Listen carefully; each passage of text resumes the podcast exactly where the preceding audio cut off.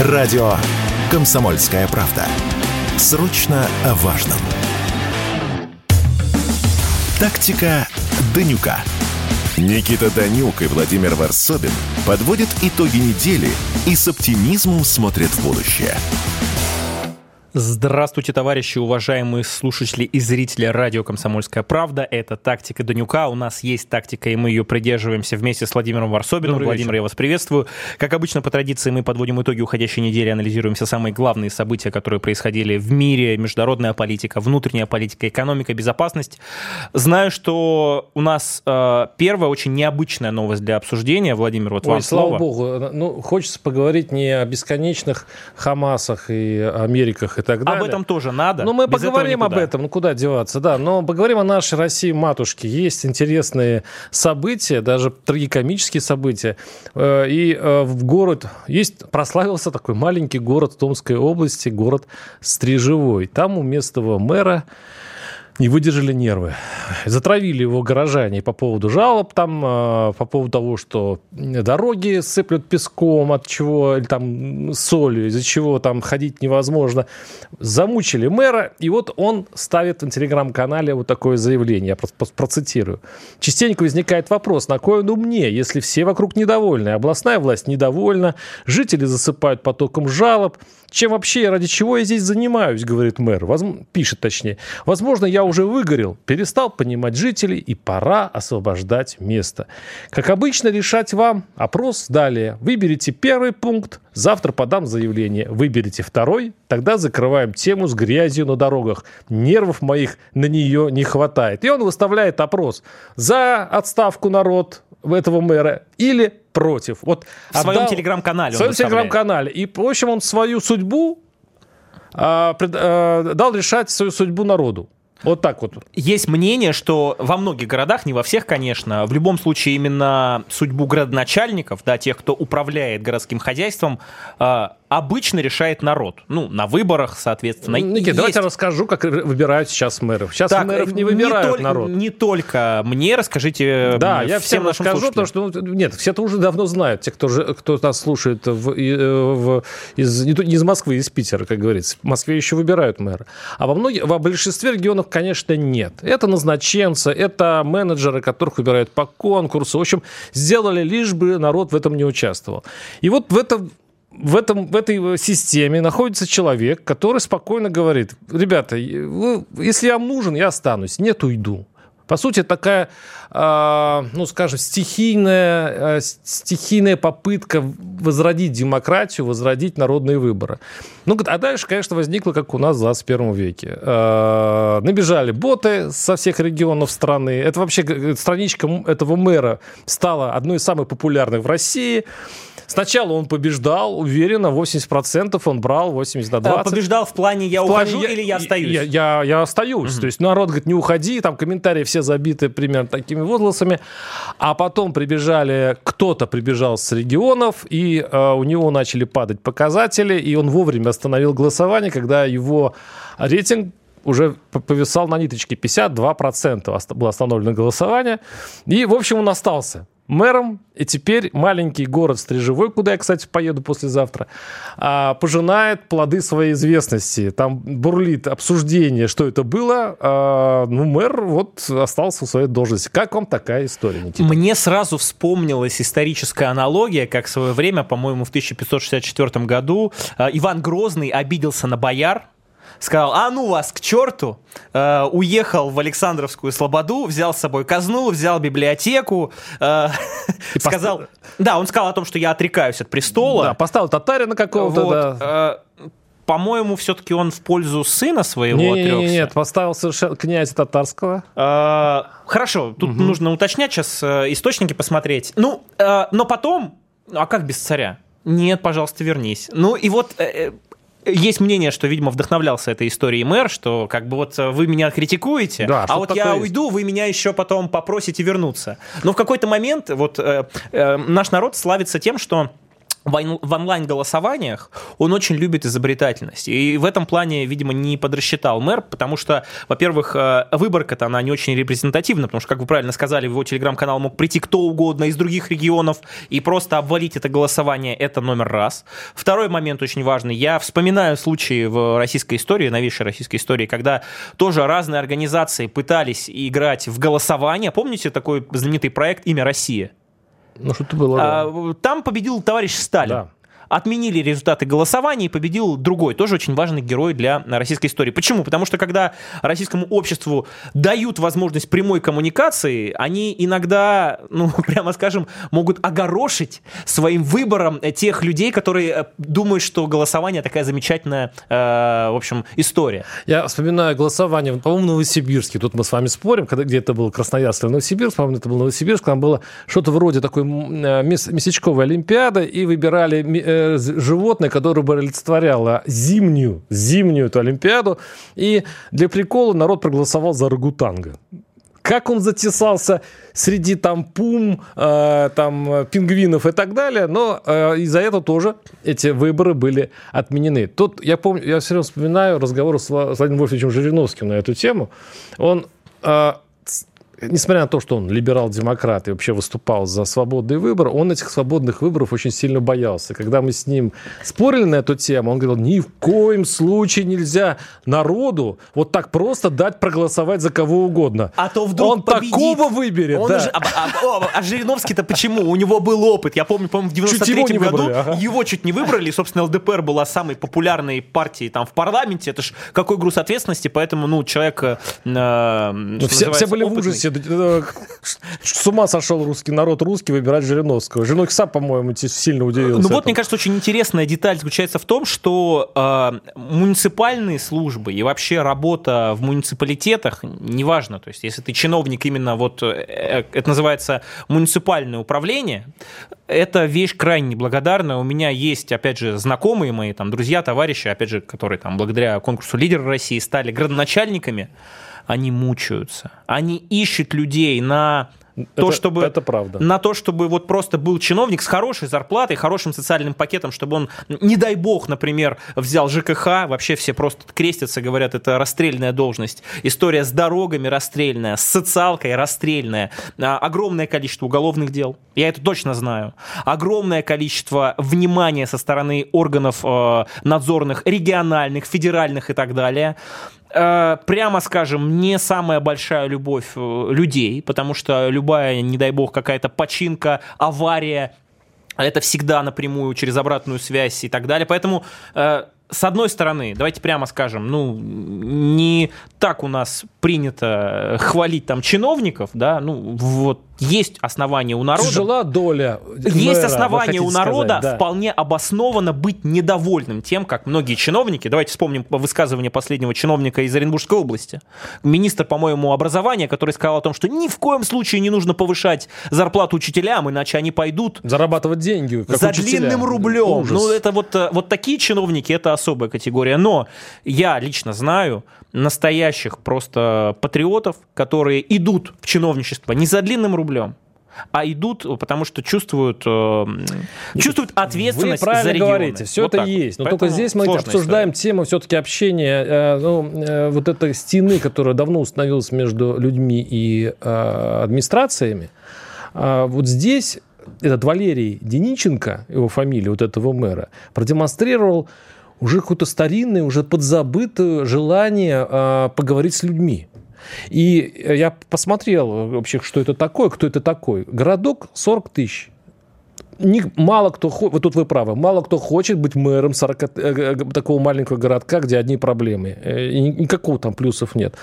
Но он мне кажется, сознательно взял в союзники, вот сейчас, вот с помощью этого голосования, взял в союзники половину города. И теперь ему будет легче.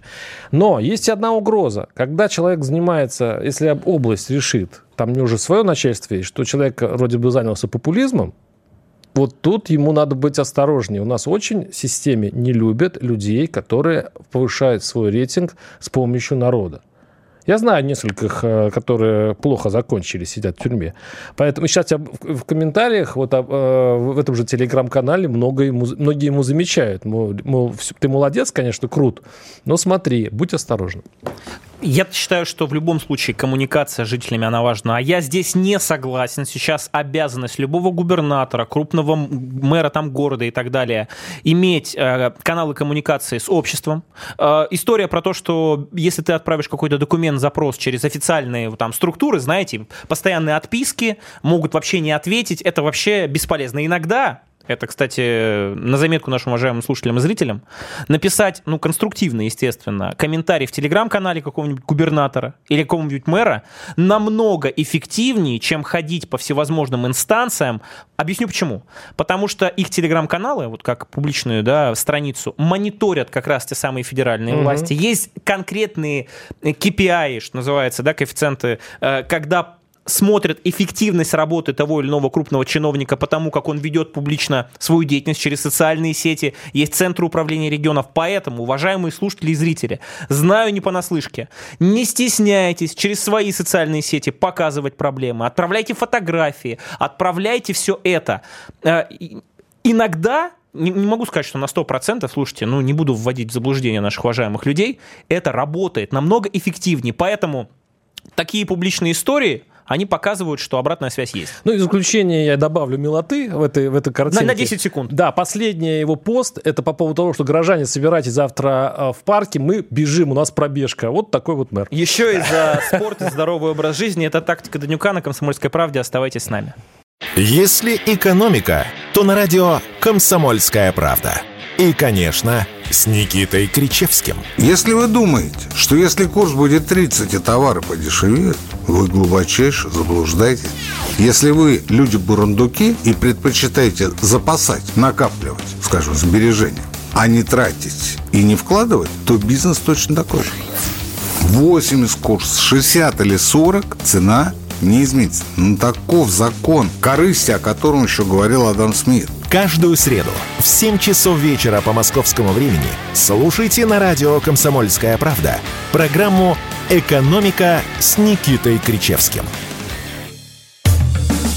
Тактика Данюка. Никита Данюк и Владимир Варсобин подводят итоги недели и с оптимизмом смотрят в будущее. Радио «Комсомольская правда», тактика Данюка в студии Владимир Варсобин, Никита Данюк. У нас есть тактика, и мы ее придерживаемся. Мне кажется, очень важно обсудить э, визит нашего президента в Казахстан. Мы знаем, что прошли переговоры с нашего президента Путина с лидером республики э, Касым Жамар Такаевым. Было подписано совместное заявление, намечен план совместных действий на 2024-2026 год. Президент Казахстана подтвердил приверженность Астаны курсу на дальнейшее углубление сотрудничества с Москвой. Ну и, собственно, важное заявление нашего президента, сейчас я процитирую быстренько. А, подписали, собственно, меморандум о сотрудничестве по проектам строительства ТЭЦ. А, министры спорта подписали план мероприятий по развитию физической культуры. А, Путин согласился со всеми высказываниями Такаева о том, что переговоры прошли в дружественной обстановке о важности развития нефтегазовых проектов Казахстана и России, об обоюдном интересе к развитию в сфере образования. В заявлении по итогам переговоров поставлены амбициозные цели укрепления стратегического партнерства партнерства. Россия готова идти навстречу Казахстану по экспорту угля. Есть вопросы, требующие согласования. Общая стоимость российских проектов или проектов с российским участником в Казахстане составляет 36 миллионов долларов. Это вот по итогам. А я посмотрел статистику да, до эфира. Россия самый главный инвестор в Республике Казахстан. С одной стороны, мы видим сейчас да, о том, что Казахстан в условиях санкционного давления Штатов, в условиях вторичных санкций и так далее пытается, и мне кажется, естественно, исходя из своих национальных интересов, показывать, что, ну, конечно, мы как бы соблюдаем санкции, но на самом деле каждый из вас, уважаемые зрители и слушатели, может увидеть, насколько эти санкции работают, э, зайдя, например, в продуктовый магазин и увидеть, какое количество условно подсанкционных э, товаров, продукции западного производства поставляется к нам через э, братский нам Казахстан. За это казахам отдельное спасибо. То, что заявления политические периодически есть по поводу того, что на таможне они будут очень строго выявлять и так далее, это правильно. Это большая политика, это дипломатия. Никто с американцами в Казахстане ссориться не хочет. Но сам факт того, что Казахстан как мне кажется, подставил плечо нашей стране торгово-экономическое в первую очередь, это факт непреложный. И, собственно, визит, э, который состоялся, он лишний раз это подчеркивает. Есть э, негативные истории про э, вот этот центр натовский, да, обучающий. Мы знаем о том, что расширяется сотрудничество Казахстана в сфере как раз безопасности с структурами НАТО.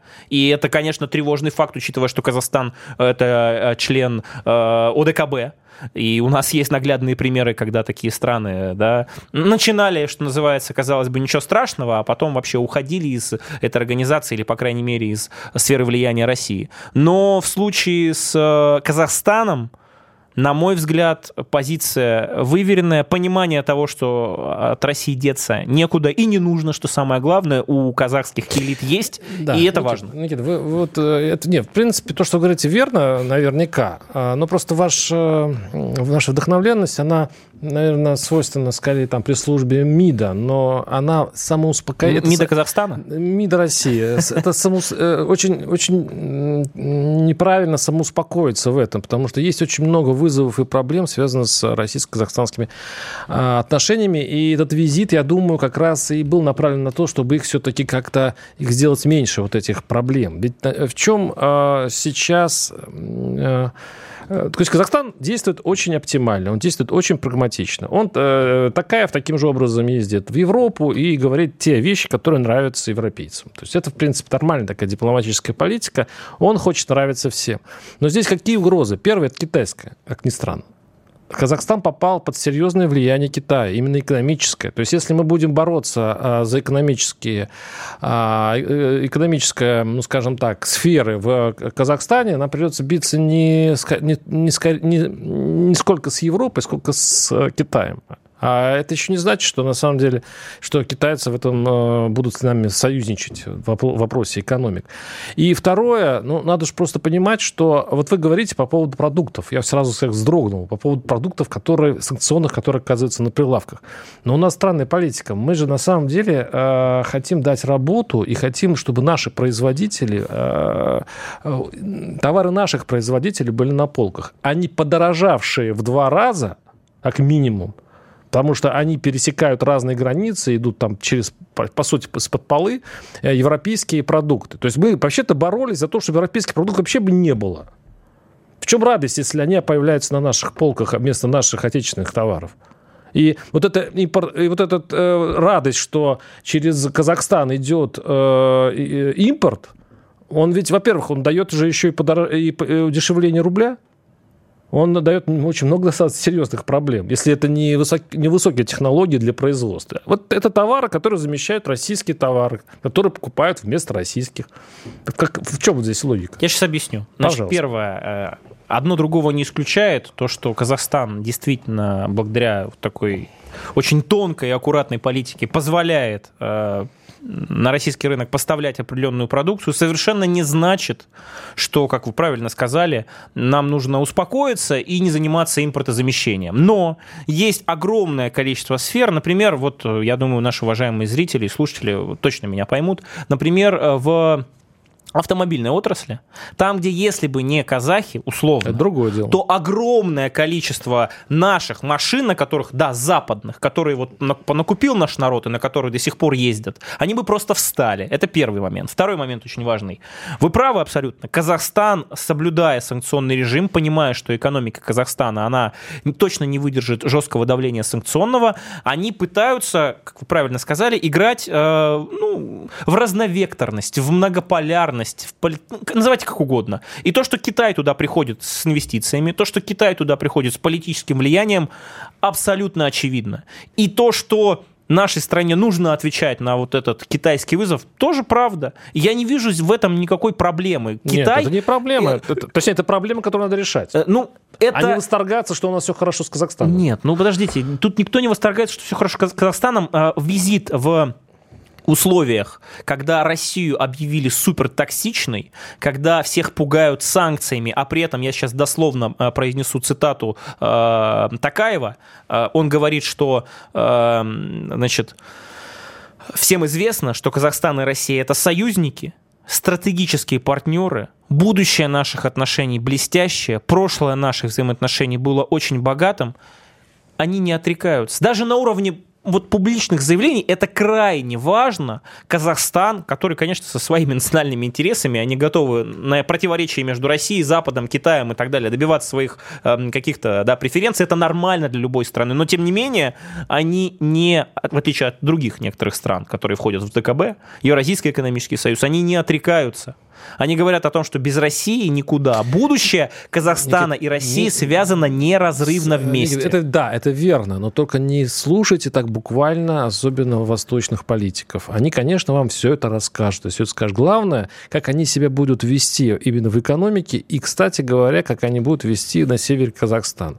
То есть вот как они будут вести внутреннюю политику к русско- русскоязычным, к, к тем, кто проявляет слишком большую активность в поддержке СВО в Казахстане. Там возникают большие проблемы. Вот здесь вот эти тонкие настройки... Они есть. А, ну, это, и вот, мне, как вот, человеку, который вот родился в Северном Казахстане, внимание. я вам так скажу, э, что я заметил. Я, опять же, сложно говорить э, общую температуру по больнице, но несколько лет назад вот эти, э, уж простите, я по-другому не могу назвать, дебильные языковые патрули, они действительно стали, ну, если не массовым феноменом, когда запрещали в Казахстане, не то что говорить на русском, возмущались, мол, какого вот тут вы живете в Казахстане, несмотря на то, что русский язык это, это очень важно, официальный язык в Казахстане там никто этого статуса русский язык не лишал. Но, тем не менее, вот так называемые представители националистов, да, казахских, они пытались раздуть из этого пламя такое.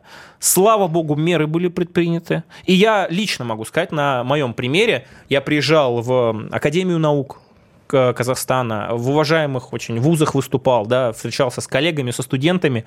Они говорят примерно следующее.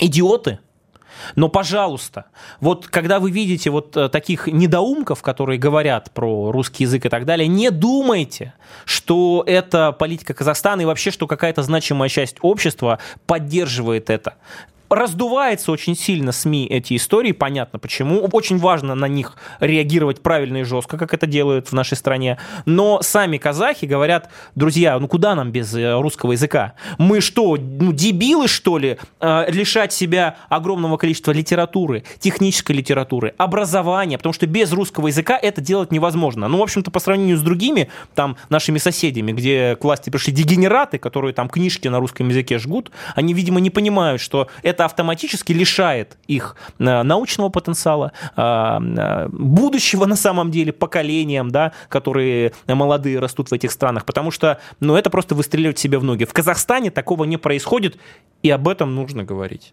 Не, хорошо, что не происходит. Для меня рэперная точка, будет ли все-таки предложение отключить российские каналы в Казахстане, а там э, очень часто произносится вот именно это в, разных, э, в, в, в разной форме. Будет ли это воплощено? Е, вот это, кстати, очень, это очень важно. Если э, разговоры об этом затихнут, то я вам скажу, что отношения России и Казахстана на самом деле крепки. Если это все-таки будет будироваться и будут обсуждаться это уже на высшем уровне, значит, у нас совсем все плохо. Вообще, влияние российской российских СМИ, российского телевидения на Казахстан очень серьезно. И на самом деле вот этот мост, вот этот, э, ну, скажем, стержень, на котором все-таки Россия держит очень многие республики, вот это, именно российская пропаганда, она очень важна. Почему? Потому что если вы в Казахстане поговорите с обычным человеком, сядете в такси там и так далее, они лояльны... В повестке, они в повестке они, все, в повестке, они в нашей они чаще всего лояльны к, к Москве именно из-за того, что они смотрят телевизор. И не только, а потому что чувствуют, что мы братские народы. Тактика Данюка, Комсомольская правда. Оставайтесь с нами, вернемся в скором времени. Премьера на радио «Комсомольская правда». Фридрих Шоу. В главной роли Мадана Фридриксон. При участии агентов Кремля и других хороших людей. Автор сценария «Здравый смысл». Режиссер, увы, не Михалков. Слушайте с понедельника по среду в 6 часов вечера по московскому времени. Тактика Данюка. Никита Данюк и Владимир Варсобин подводят итоги недели и с оптимизмом смотрят в будущее. Радио «Комсомольская правда», тактика Данюка, Владимир Варсобин, Никита Данюк в студии. У нас есть тактика, и мы ее придерживаемся. Также этой тактики, своей тактики придерживаются Соединенные Штаты Америки, которые устами координаторы Белого, Белого дома по стратегическим коммуникациям Джона Кирби заявили о том, что США уже потратили 96% всех выделенных на Украину средств. Э, остались в распоряжении Пентагона не более 1 миллиарда долларов. Они пойдут на замещение устаревшего вооружения на складах американских военных. Вот эту новость просто зафиксировали. Сейчас обсудим в целом. Еще один информационный повод, на мой взгляд, интересный. Э, американское издание, это Intel Drop, провело расследование и утверждает о том, что фонд первой леди Украины Елены Зеленской может быть замешан в торговле детьми, часть из которых попадает к педофилам из западных стран. Мы сейчас не будем обсуждать э, конкретные там детали, еще одна новость, мне кажется, тоже очень важная. Помощник главнокомандующего ВСУ Геннадий Чистяков погиб от взрыва гранаты, которую ему подарил коллега. Эту версию рассказывают э, в МВД Украины. Вот если все эти три новости э, как бы попытаться связать, хотя казалось бы, да, какая связь с ними, кроме того, что они про Украину так или иначе, ну, в общем-то, как мне кажется, с точки зрения науки и логики, э, все эти новости нам говорят о том, что Украина испытывает очень большие проблемы, потому что, первое, Запад по-настоящему сместил фокус своего внимания с Украины и с поддержки Украины финансами, э, там, вооружениями и так далее в сторону Израиля. Обсудим, естественно, Израиль в том числе. Второй момент, когда в западных средствах массовой информации, а это моя глубокая точка зрения, абсолютно стерильном информационном пространстве, которое создается для западной аудитории, там невозможно, э, там абсолютно невозможно дать какую-то на широкую аудиторию альтернативную точку зрения, какое-то расследование, которое срывало бы шаблоны и так далее. Появляются вот такие материалы, это значит, что запрет с того, чтобы дискредитировать Украину, снят. И третий момент очень важный по поводу внутренних противоречий. Мы видим постоянные заявления там представители этого украинского политикума о том, что никаких проблем нету между Залужным, между Зеленским, и все нормально, мы одна команда. Но когда вот таким образом погибает один из главных помощников э, Залужного, э, это наводит на мысли. Когда Залужный в статье да, для британского издания рассказывает э, раньше, чем Зеленский, о том, что все очень плохо, и вообще мы, скорее всего, сейчас перестанем контрнаступать, потому что нам не хватает огромного количества там, сил и средств, и Зеленский этим недоволен, доволен. Когда появляется информация о том, что Белый дом дал указание Украине уже готовиться к заморозке конфликта и думать о том, как начать переговоры. А, есть мнение, что вот эта агония украинского режима, она происходит сейчас на наших глазах. Насколько долго этот процесс растянется, вопрос риторический. Ни в коем случае расслабляться, как вы правильно всегда говорите, не нужно. И деньги, если что, найдут, и в очередной раз цензуру введут, и Украину нельзя будет называть коррупционной страной, черной дырой и так далее. Не исключено. Но сам факт того, что сейчас э, вся Украина, и в первую очередь там Зеленский и Ко находятся в состоянии, как говорят психологи, э, фрустрации, да, такой, вот. Э, на мой взгляд, это факт очевидный. Э, является ли это симптомом того, что Украина становится чемоданом без ручки? Вот лично для вас, Владимир. Ну, вот вы такую создали конструкцию. Я люблю детали. В деталях дьявол кроется. Вы говорите о том, что это стерильное совершенно информационное поле, в котором ничто не может возникнуть случайно. Но вы не, все-таки не стали концентрироваться на том, где это было все-таки опубликовано. Я имею в виду а, историю про фонда Зеленской, который торгует а, детьми. И вот я сейчас смотрю, смотрите, какой-то сайт под названием Intel Drop. А, значит, а, это сайт даже, это не издание. А, некто Роберт Шмидт, это журналист, который ну, никто не видел.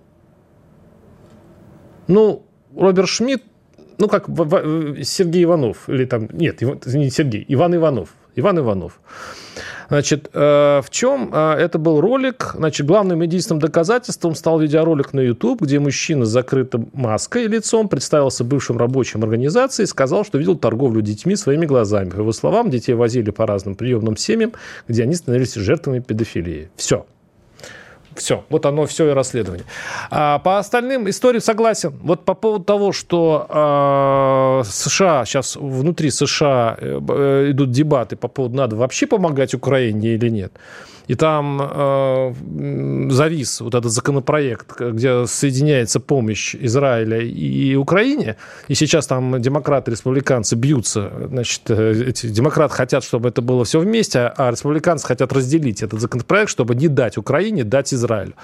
То, конечно, ситуация для Украины является э, угрожающей. Тем более, что вот сейчас идут новости, что миллион снарядов, которые и обещано, там, дай бог, на 30% только удовлетворено, и эти снаряды вряд ли а, появятся быстро на фронте. Ну, что я могу сказать? Э, ну, эта информация, она обнадеживает, наверное, Москву, да, но она не дает никаких гарантий, что это случится именно так, так как вы говорите. Ведь на самом деле Байден может переломить ход, э, и вот этот миллиард э, может умножиться где-то на, по-моему, сколько, сколько там, по-моему, 70 миллиардов, да, они собираются дать Украине?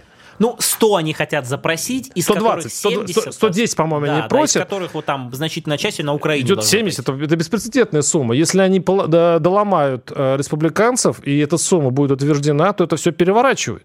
70 миллиардов – это очень большая сумма и можно много что на нее купить. Поэтому надо просто сейчас смотреть, как э, выкрутится из этого положения Байден, но ему сейчас спину дышит его старый друг Трамп. И вот это, это у нас в следующем году выборы начинаются. И то, что сейчас Трамп берет очки и усиливает, э, ну, говорят, даже преимущество над Байденом в голосах, вот, вот именно это сильно должно тревожить Киев, потому что если в следующем году э, Трамп э, возьмет очки, именно критикуя помощь Украине, и э, налогоплательщики, избиратели США согласятся с ним, а вот тогда, вот да, тогда ситуация перевернется очень серьезно для Киева, потому что Трамп не склонен вообще. Для него, честно говоря, Киев, мне кажется, ну, он, он чувствует омерзение к тому, что происходит между Россией и э, Украиной, и по, по такой логике догори э, оба дома, да, чума на оба дома, вот его логика. Поэтому в этот случай есть угроза. Значит, первый мой э, такой ответ на ваш тейк, уж простите за мой новояз, э, по поводу издания. Издание небольшое, вы правы абсолютно. Если бы это появилось в, на страницах Вашингтон Пост или Нью-Йорк Таймс, ух, это был бы настоящий ну, информационный ну, хотя бы доверие вызывало Другое бы, да. дело, что я вот сейчас не поленился, зашел на западные агрегаторы новостей, западные, американские.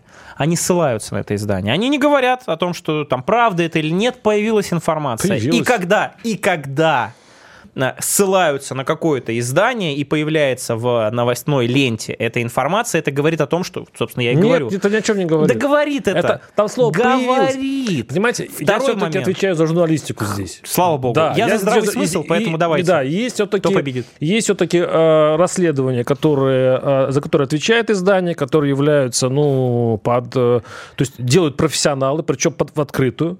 И человек в маске, это, извините, не то, это можно подделать легко, это не, не расследование.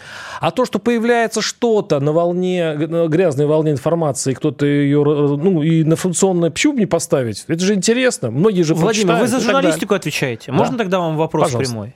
А была ли такая же ситуация, когда подорвали северные потоки, и никто никто вообще абсолютно стерильно не ссылался на расследование Хирша. Никто абсолютно, в отличие... Уверены, что не ссылались а- на Хирша? Абсолютно. Вот э, даю гарантию, да, по крайней мере. И э, это как раз вот э, я... Как Хирш сказал, или Херш? Херш, да, ну там, Хирш, угу, Херш, угу, э, вот, я прошу прощения. Э, так вот, это говорит, на мой взгляд, о том, что Украину пытаются слить, она становится токсичной. Окей, в пользу этой версии еще вам вариант как раз со средствами массовой информации есть. Э, понятно, там, газета газеты и журналы знаменитые, а, один из самых авторитетных Foreign Affairs. Это такой, знаете, рупор про международную повестку, про международные э, значит, э, истории и так далее. Просто заголовки читаю последних дней, чтобы понять э, эмоции, да, тональность. Ошибка США, двоеточие. Вашингтон неправильно вел диалог с Путиным. США испугались новой оси государств, объединенных Россией. Ну, принятие Украины в ЕС будет сложным и займет не один год, и вот почему. Значит, Россию сравнили с собакой, которая не только лает, но и кусает. Украине посоветовали больше не надеяться на Запад и так далее. Там идет активно, как, э, на мой взгляд, как человек, который занимается информационными технологиями, прогрев общества, аудитории к тому, что, ребята, вот мы раньше рассказывали, что мы Россию победим, что экономика в клочья, что Украина захватит Крым и прочее, и прочее, а сейчас настолько подняли высоко ставки, а вот это общественное ожидание победы, что сейчас нужно чтобы они остыли, и готовить к новым вещам в отношении Украины. Опять же, Foreign Affairs это вот это просто заголовки я прочитал, да, если там вникать в материалы, я уверен, что они будут еще более жесткими. Второй очень важный момент. Э, мы видим, что из дискурса информационного и украинского тоже вообще ушло слово контрнаступление, вообще ушло слово победа над Путиным и прочее, и прочее, и прочее. И это, на мой взгляд, еще более показательно. Почему? Потому что то, как кормят украинское общество вот этими фейковыми победами, ожиданием очередной перемоги и так далее, на этом во многом, э, ну там вот это вот режим Зеленского, он и базировался. Сейчас даже вот этими фейками у них кормить общество не получается. Общество видит, что контрнаступление... Знаете, кстати, последнюю историю? Они сказали, что контрнаступление это якобы была э, э, психологическая операция, чтобы держать э, в психологическом таком нервотрепке психологической российское общество. То есть история про то, что Украина становится токсичной, разворачивается на наших глазах и внутри Украины, и, собственно, на Западе. Более подробно поговорим в следующей части. Оставайтесь на «Комсомольской правде». Все программы «Радио Комсомольская правда» вы можете найти на Яндекс Музыке. Ищите раздел вашей любимой передачи и подписывайтесь, чтобы не пропустить новый выпуск. Радио КП на Яндекс Музыке. Это удобно, просто и всегда интересно. Тактика Данюка.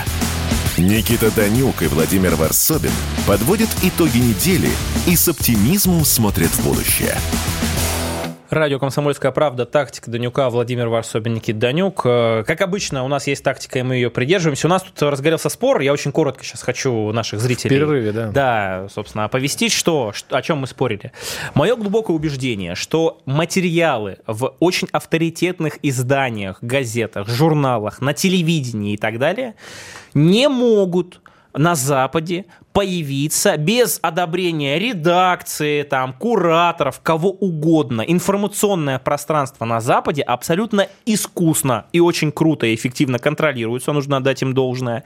И если там что-то появляется, хоть что-то, что может нарушить всю стройность там, государственной политики и так далее, да, в определенных границах, это быстро удаляется. И в этом смысле, когда я цитирую Foreign Affairs, когда я, кстати, вот история про этих э, про этот фонд Зеленской, да, который поставляет детей, детишек бедных педофилам, э, появилась э, на американском телеканале CNBC. Вдруг. И последнее. Вот когда происходит что-то, что не соответствует той картине мира журналистов, которые там работают, знаете, что там происходит? А, наглядный пример, уж простите, он такой уже заезженный, но самый показательный. Помните, когда Грузия напала на Южную Осетию, и в Америке по какой-то вот по, по обстоятельствам определенным оказались э, жертвы этой грузинской агрессии, которые находились в Южной Осетии. А девочка, ее тетя осетинка. И они начали рассказывать, что, ребята, то, что вы транслируете, совершенно не относится к реальности. Это Грузия напала. Знаете, что произошло? Ну, слышали эту историю? Ее быстро прервали, сказали, мы переходим к другой программе. И вот когда появляются такие материалы, как я уже говорил, про то, что Украина чемодан без ручки, что русские сильные, что вообще там и коррупция, и даже детьми торгуют, это всегда сигнал того, что кто-то дал отмашку. Пожалуйста, возразите мне. Ну, э, во-первых, э, во время войны в Грузии, там я понимаю, что это был телегра... Э, этот самый телевизионный Fox канал. News был, не да, просто да, какой-то канал, а да, а Fox News. Да. Я тут за это точно не отвечаю, потому что для телевизионщики это немножко другая профессия. А, и там наверняка у них есть CNN и так далее, такая-то у них там крыша, которая, возможно, вот вы... хотя на самом деле там есть канал демократов и канал республиканцев. Вообще говоря, когда есть разные политические течения, которые враждуют друг с другом, вот тут начинается свобода журналистики. Потому что если а, оппозиция клюет государство, то именно там, в их издании, автоматически появляются острые материалы, начинается вот это то, что мы с ненавистью называем свободой слова. А по поводу а, пишущих, по поводу вот этих газет, я скажу, что вот еще раз я исхожу из того, что а, очень много изданий, которые плохо относятся к собственному правительству. У них конкурентные выборы, у них побеждает то одна партия, то другая. А газеты принадлежат то, то одному течению, то другому, поэтому у них всегда, как в джунглях, кто-то на кого-то охотится. Поэтому появление у них а, хороших, нормальных а, и хорошо сделанных расследований, ну, скажем так, по статистике намного чаще, чем у нас. Вы же все делаете, а, у вас уже такое а, рассуждение, что есть такой обком. А, я так понимаю, что а, в вашей картине мира обком должен быть везде. То есть такая Россия распространенная на весь мир. Если у вас есть обком, это еще не значит, что во всем мире есть у каждого свой обком. И что можно идеологически долбить а, человеку, значит, это можно опустить, это нельзя. Я вам скажу, что журналист, который на Западе имеет какую-то хорошую информацию, имеет расследование, и если его не публиковали в одном издании, точно опубликуют в другом. Это, кстати, одно... Да, да, да, да, потом, извините, э, не было бы Ирангейта, не было очень много расследований, э, которые даже лишались э, поста президента, а, уходили главы разведок, а, и прочие были скандалы, связанные именно со свободой прессы. Если вы окажетесь правы, и действительно весь наш мир уходит в какой-то гигантский обком, где будут сидеть портократы и сверху указывать, что можно говорить, что нет, если мир идет именно все вместе мы туда, я скажу, что мы, мы сильно проиграем как общество и как люди. Ну, что я могу сказать? Э, блестящая, как бы, такая очень правильная позиция Владимира, который, ну, хотя, мне кажется, Владимир, понимаете, ваше наличие на «Комсомольской правде» уж точно доказывает, что никакого обкома нет, да, это, и тем более в программе «Тактика Данюка». Браво, браво, есть, Никита, то браво. Есть, то есть что, вы, получается, на работе, работник главное, обкома, И главное, да, возразить нечем, Нечего да? разразить. Есть чем, но не в этой, но не, но не в этой комнате. такой э, немножко э, заезженный, опять же, прием называется «буду прикрываться авторитетами по поводу цензуры, да, по поводу того, как эта цензура работает и так далее. Есть такой товарищ Илон Маск, который в свое время приобрел социальную сеть, запрещенную в нашей стране. Когда он приобретал, я не помню, была запрещена, по-моему, тоже была.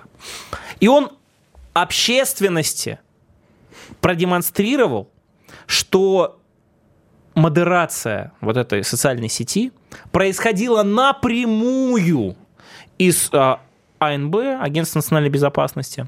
Государственный департамент активно мониторил, кто должен что-то говорить, а кто нет. Пресс-секретариат Белого дома. Там кто были должен жест... или кто-то говорит? Стоп, стоп, стоп, стоп. Там были именно установки модераторам. Просто даже это даже это даже не издание, это просто социальная сеть, которая казалось бы частная компания.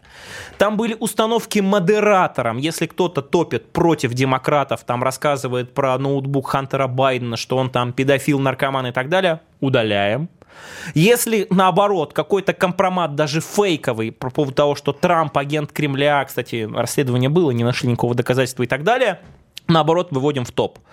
Окей, последний, вот самый, самый наглядный пример. Э, буквально сегодня, простите, не в качестве рекламы, но тем не менее, на одном из э, федеральных каналов э, журналист американский, который писал для Forbes американского, вышел в эфир и сказал следующее. Ребята, я вот совсем недавно написал статью, которая рассказывает, что Coca-Cola, которая якобы ушла из России, на самом деле не ушла, а до сих пор зарабатывает деньги, и я провел расследование, то самое расследование, дал общественности этот материал, Coca-Cola ничего не смогла ответить, ну, там, э, на мои вопросы, да, потому что я их поставил в тупик.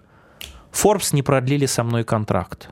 Конечно, это исключительно совпадение. Наверное, это не связано с тем, что э, журналист показал всю вот это все это лицемерие, да, и э, капиталистов американских и так далее. Может быть, но все больше есть свидетельств именно всегда в публичном, так будет.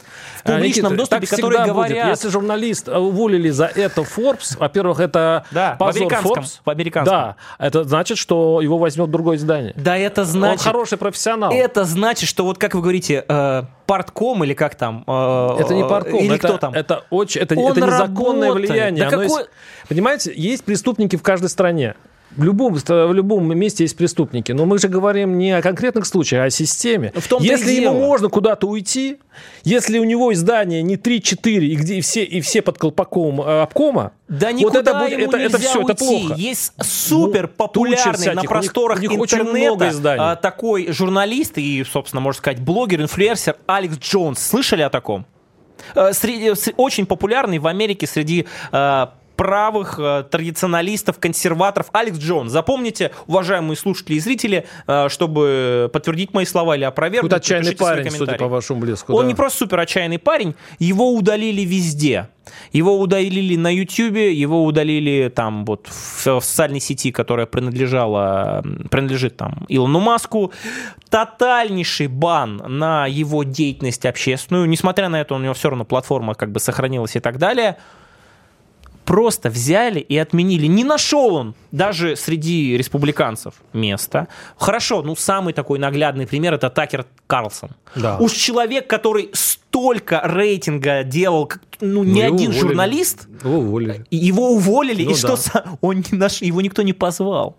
Его никто не позвал. Его позвал Его Илон вице-президента уже позвали. Его позвал Илон Маск, который сказал, вот тебе платформа, которая свободна от цензуры, от догматов и так далее. Ну. Ну, я вам показываю пример, что, казалось бы, на Fox News самый рейтинговый журналист, который песочит Байдена. Подождите. примеры, которые всегда заканчиваются хорошо. Кто-то куда-то уходит. Здесь нет, не бывает э, сказок, не бывает такой стерильной, стерильной страны, где все происходит Слушайте, стерильно. Ты Такер Карсон говорит, что пришел это такое всегда Fox было. News, казалось бы, оппоненты Белого дома, но Белый дом пришел в Fox News и сказал, ребята, в да, России вы... никто Опять, никуда а? уходить в принципе не может. Вот понимаете, там есть какое-то какое движение, мельчешение, можно выбрать какой-то участок, можно выбрать какую-то нишу, можно выбрать какое-то издание, все равно ты где-то найдешь. Стерильности нет. У нас есть. У, у нас, как у нас нет стерильности. У нас в, как в операционной. И чем дальше, все чище, чище. И все дальше, тем спокойнее. И все, чем дальше, тем вот как тихо, как на кладбище все хорошо. Вот мне очень интересно, вот эта метрика по поводу стерильности, она, можете привести пример, в чем, вот в чем она заключается? У нас в стране, вот я разговариваю... Вы с... последний раз какое-то хоро... большое, серьезное э, и, главное, смелое расследование читали где-нибудь в России? А, ну, припомните. Не любитель этого жанра, если вы мне напомните, я, я скажу. Я любитель этого жанра. То есть наличие какого-то расследования, условно, там, фильма про Медведева, который там сделала запрещенная организация, на ваш взгляд, свидетельство того, что пространство не стерильное, а то, что Конечно. это может быть заказуха, то, что это может быть это черный пиар и так далее. Это тоже не стерильно. То есть, то есть любой фейк, который хотя бы хоть как-то делает пространство, ну, более-менее гротескным для вас плюс... Определимся. То, что обидно начальству, не является автоматически фейком. Хорошо. Фейк, по сути. Хорошо. Надо доказать, что он фейк. И надо другой стороне доказать, что это правда. Это соревновательная вещь. Ну, Когда вот... ты делаешь какое-то расследование, ты должен иметь доказательную базу, что ты не делаешь фейк. Но и называть это сразу фейком только потому, что это кому-то не нравится, тоже нельзя. Так, а это сколько, законы журналистики. Так а сколько было примеров, когда вот эти громкие, горячие, условно, расследования и так далее оказывались заказукой и фейком, они вас не убеждают? Никит, в любом э, расследовании надо все-таки отделять фейк Будем или отделять мух от котлет всегда. Оставайтесь на «Комсомольской правде». Это была «Тактика Данюка» с Владимиром Варсобиным и Никитой Данюком. Пока. «Тактика Данюка». Никита Данюк и Владимир Варсобин подводят итоги недели и с оптимизмом смотрят в будущее.